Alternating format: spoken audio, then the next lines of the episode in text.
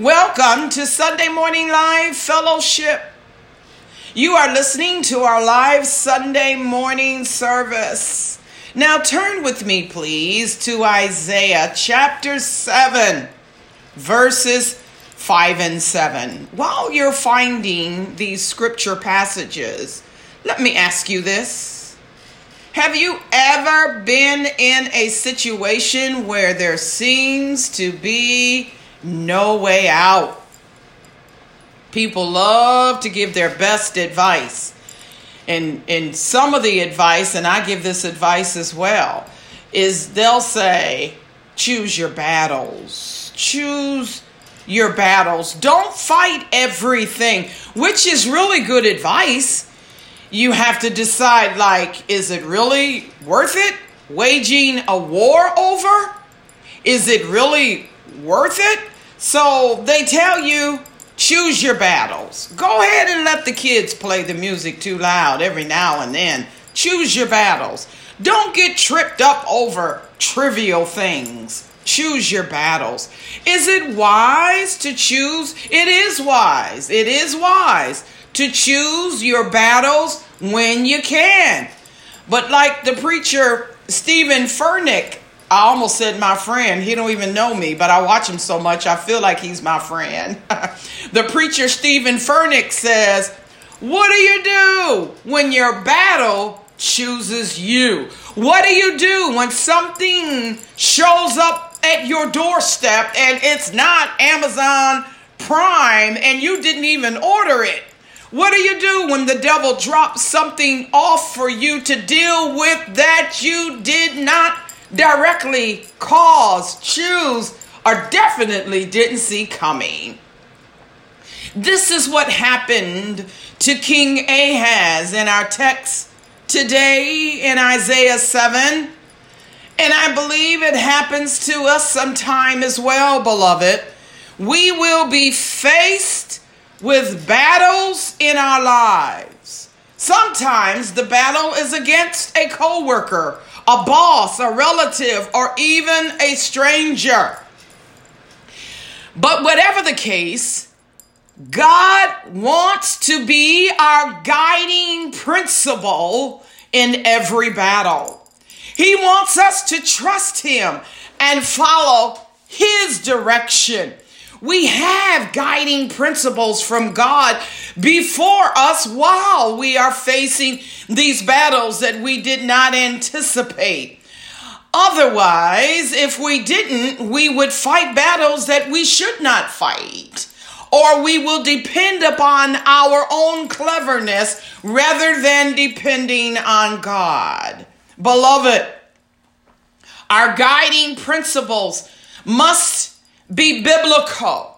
And we must develop a heart to seek God's will first.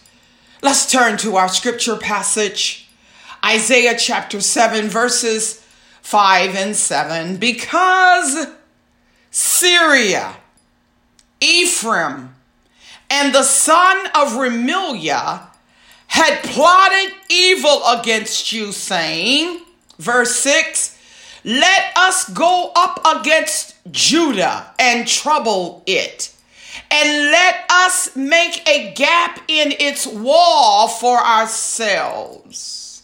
And set a king over them, the son of Tabeel. Verse 7 Thus says the Lord, it shall not stand, nor shall it come to pass. Heavenly Father, we come before your throne. Oh, this happened, what we're reading in our text so long ago. but your throne, your plan, your purpose, your promises are eternal.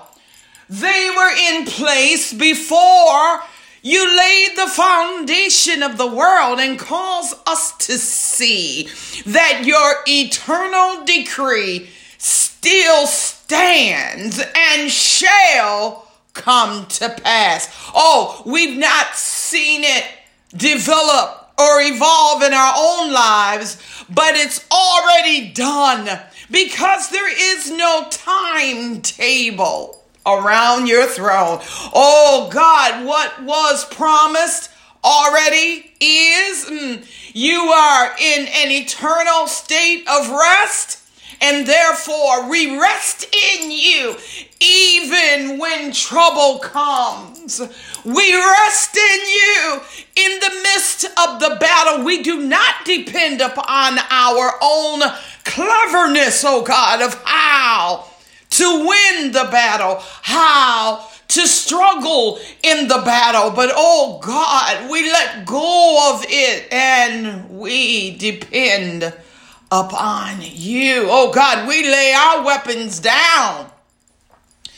The weapons of our warfare are not carnal. They are not after the flesh. They are not after our own cleverness, but oh God, we wait on you. oh God, we pray for those names that we called out on our sick list. Father, we're thanking you for the miracle of the blood pressure being low- lowered.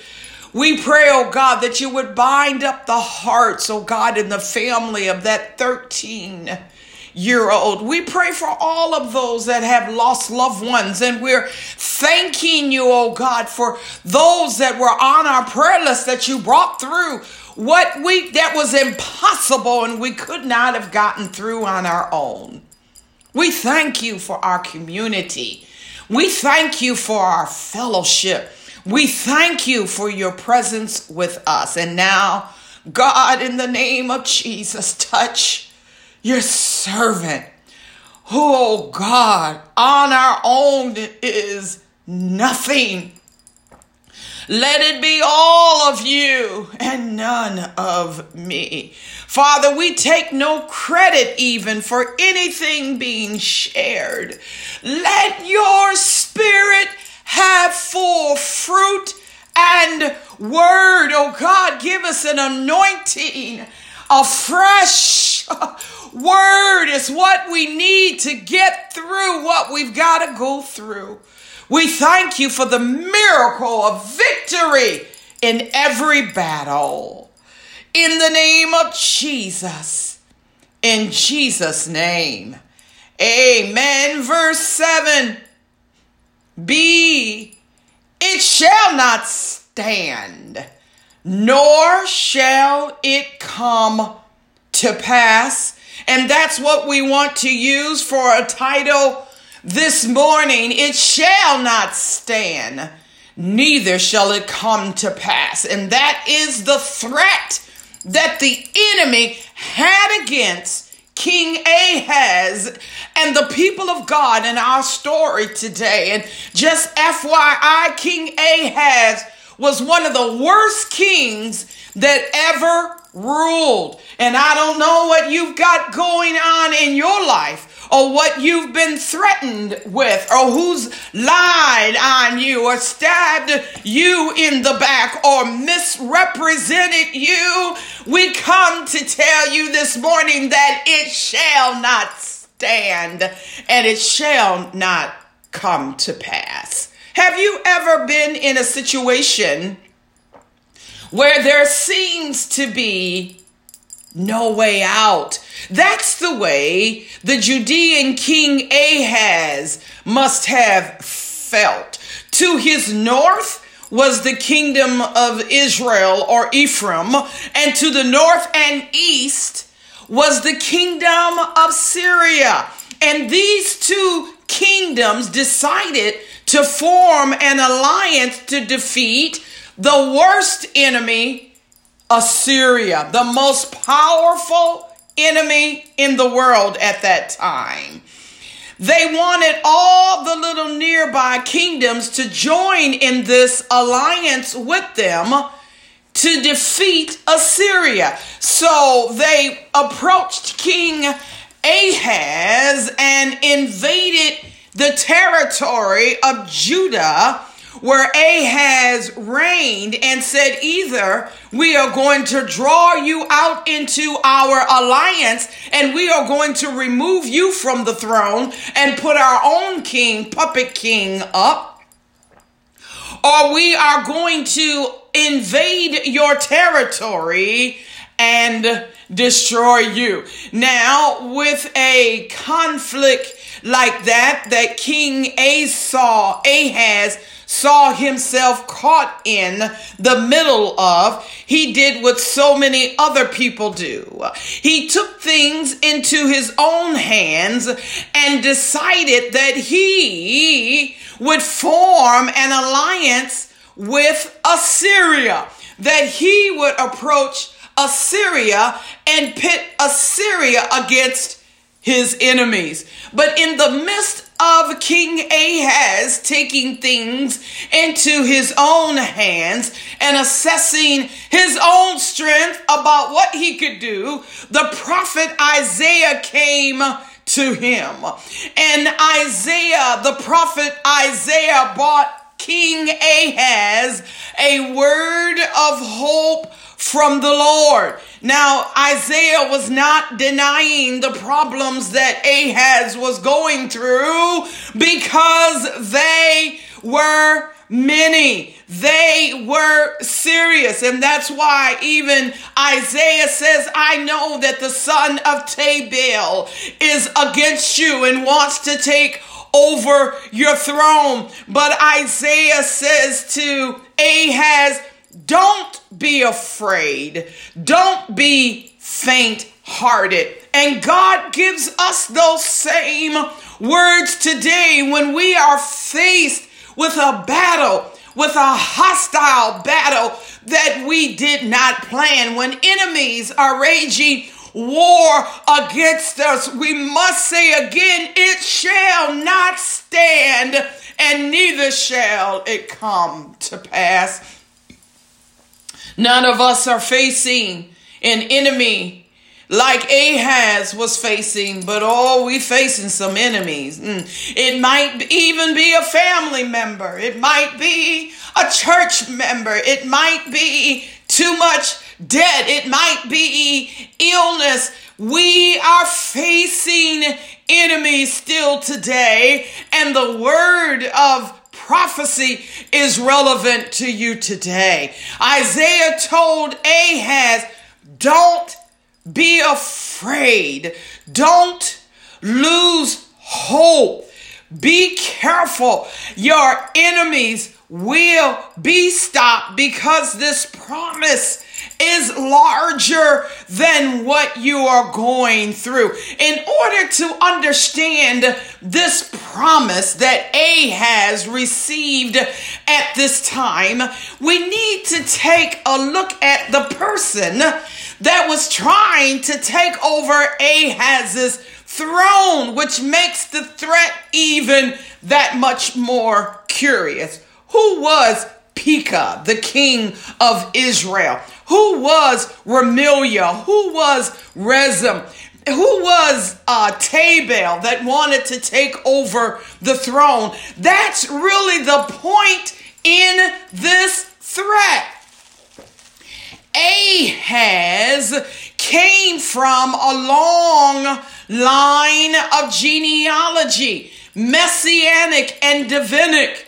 But these other names that I have named, they put themselves on the throne. One because he called a military coup. The other was not in any line of the Davidic um, genealogy.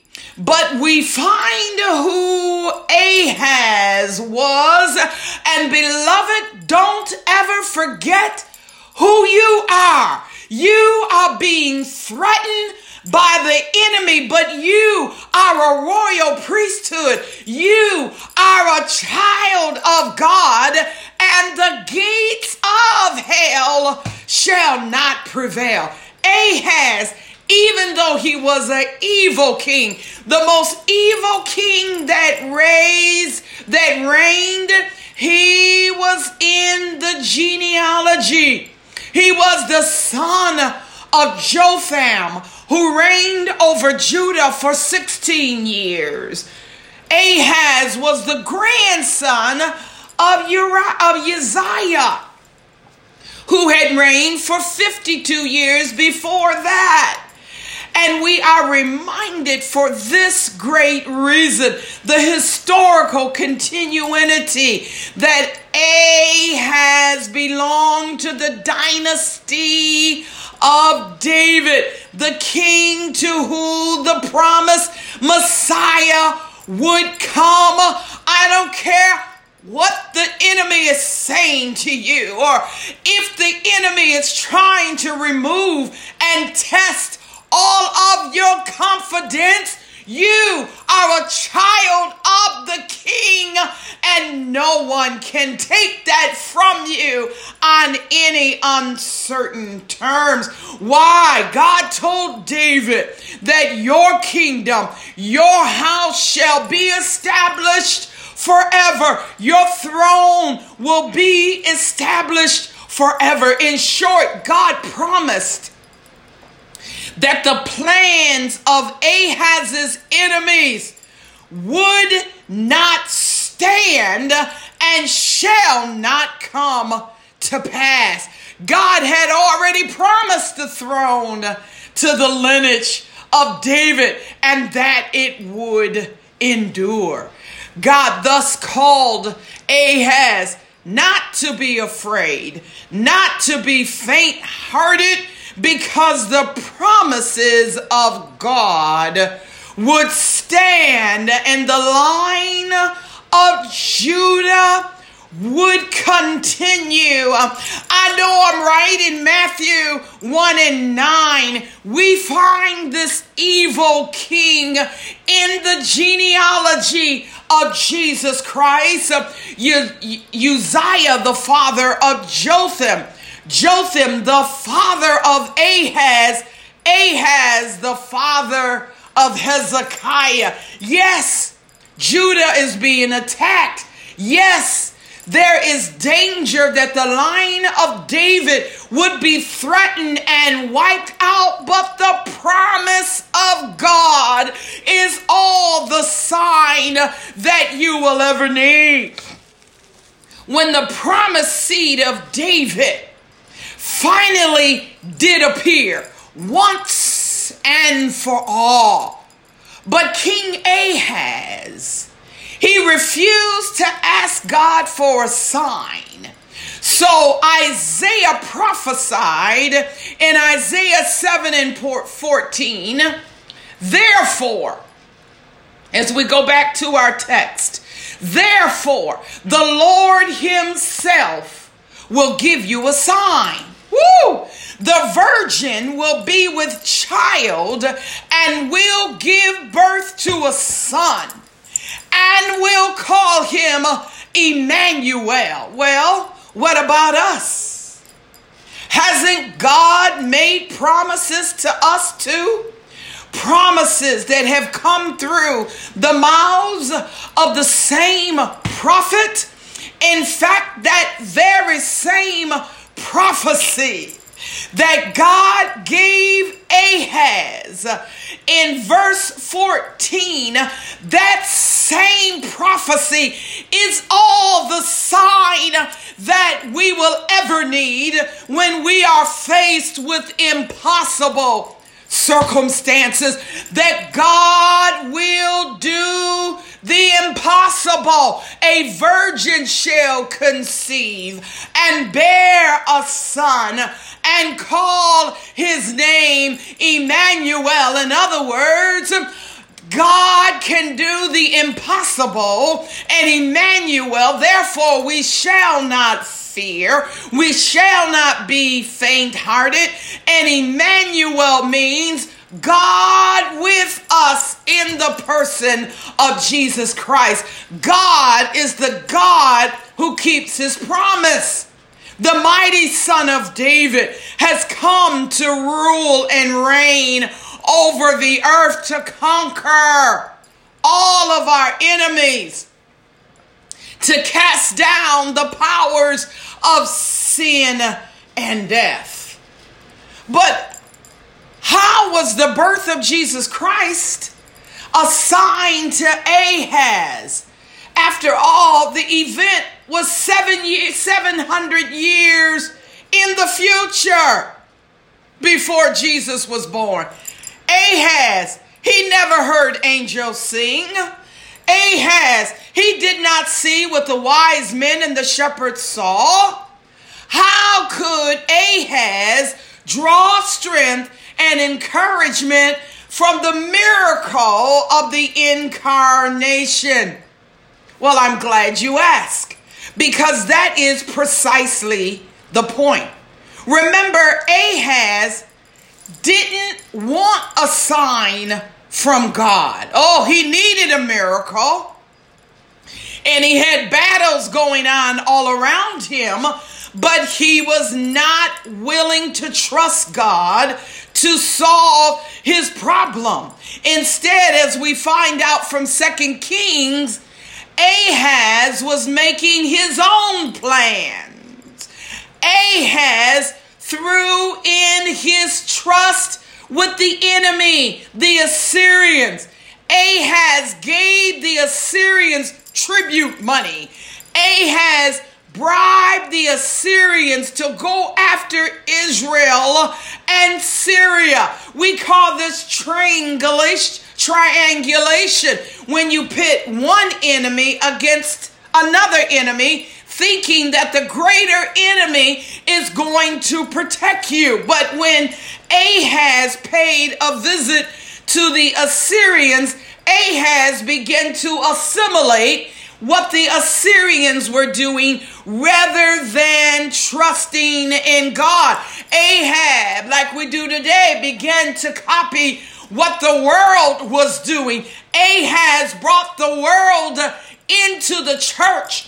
He set up a temple in Jerusalem that was like the enemy's pagan worship.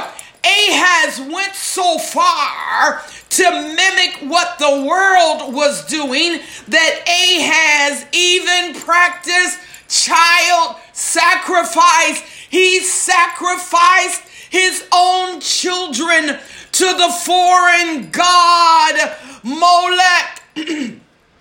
Instead of looking to God to solve his problems and his situations, he looked to the world to solve his problems. He relied on his own cleverness instead of trusting in the promise that one day a child would be born that would be with us and that God would be enough to rule over whatever the enemy would be, uh, that God would be enough to solve all of our problems. Mm. Is that what we do today?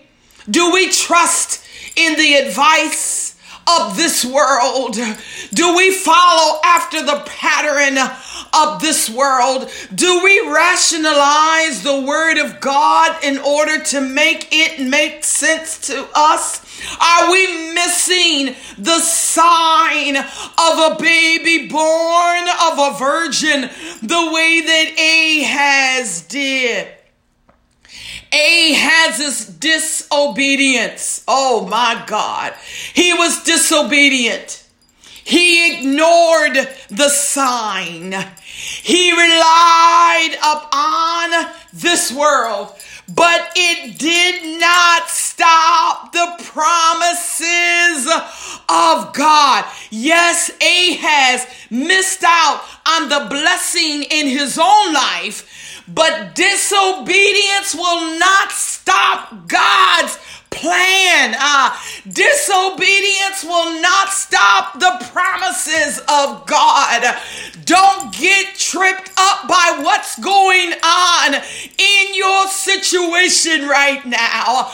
God's promises will stand. The designs of the enemy shall not stand. Uh, in spite of Ahaz's disobedience, the throne of David still stands today. Our disobedience cannot stop the promises of God's kingdom coming to pass.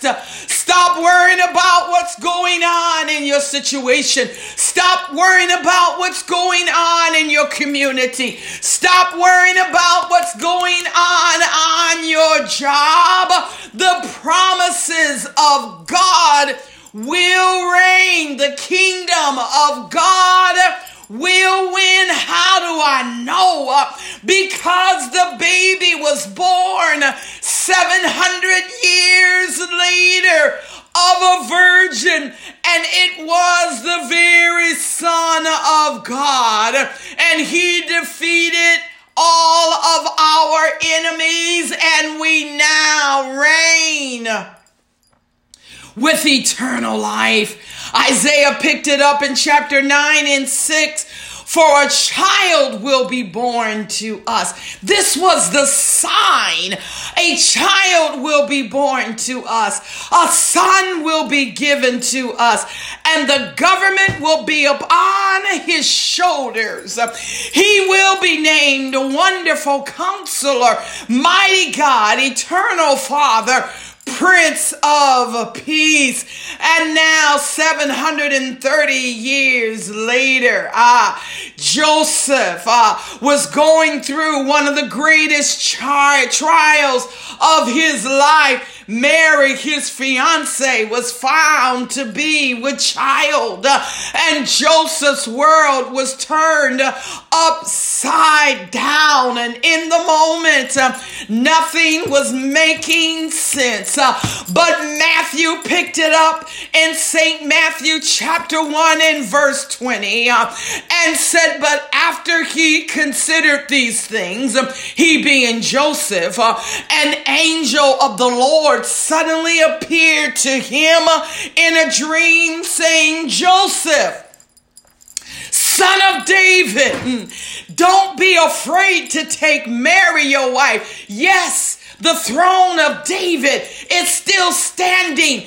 Joseph, son of David. The enemies tried to destroy the throne 700 years prior, uh, but it did not come to pass. Uh, Joseph, uh, son of David, uh, don't be afraid to take Mary as your wife because what has been conceived in her is of the Holy Spirit. Verse 21 She will, this is the virgin, this is the prophecy being fulfilled. She will give birth to a son, and you will call his name Emmanuel, God with us.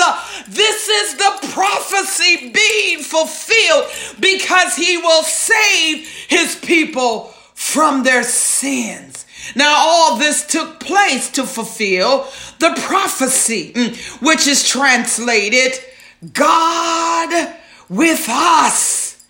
Judah saw the prophecy. Judah saw it come to play. But from the enemy standpoint, you've got enemies in your life today.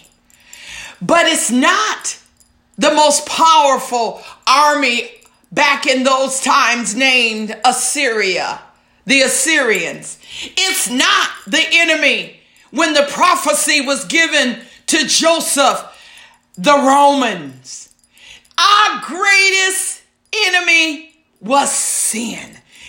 Sin is what separates us from God, both now and forever. And the gospel good news is that Jesus Christ has fought and won the battle of our greatest struggle, and that is the battle of sin.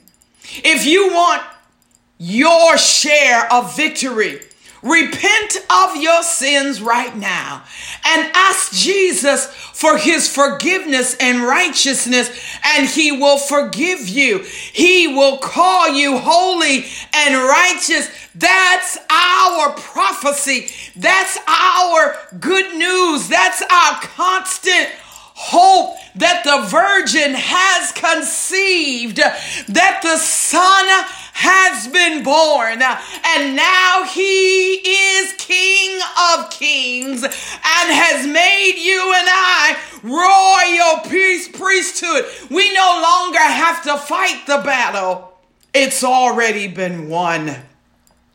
Will you receive Jesus Christ as your personal Lord and Savior? Or will you do like King Ahaz and depend upon your own cleverness? Depend upon the world's political system.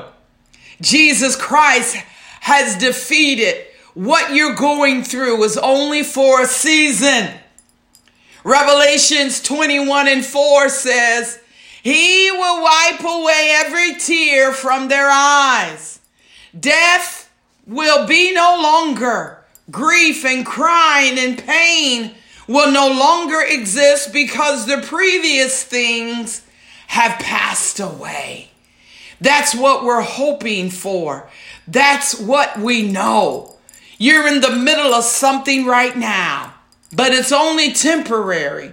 Remember, Emmanuel, God is with us, and it is our only hope today. He will come again to bring us, Jesus is coming back again to bring us an eternity where sin, death, grief, and pain will be no more. Praise God. If you have not received Jesus Christ as your personal Lord and Savior, pray this prayer with me right now. Say, Lord Jesus, I am a sinner. I have done many things that don't please you. I have lived my life for myself only. I'm sorry and I repent. I ask you to forgive me. I believe that you died on the cross for me to save me. You did what I could not do for myself. I come to you now and ask you to take control of my life. I give it to you from this day forward. Help me to live every day in a way that pleases you. If you prayed that simple prayer with me, please call me at 231 349 1046 so we can discuss with you the first steps of salvation.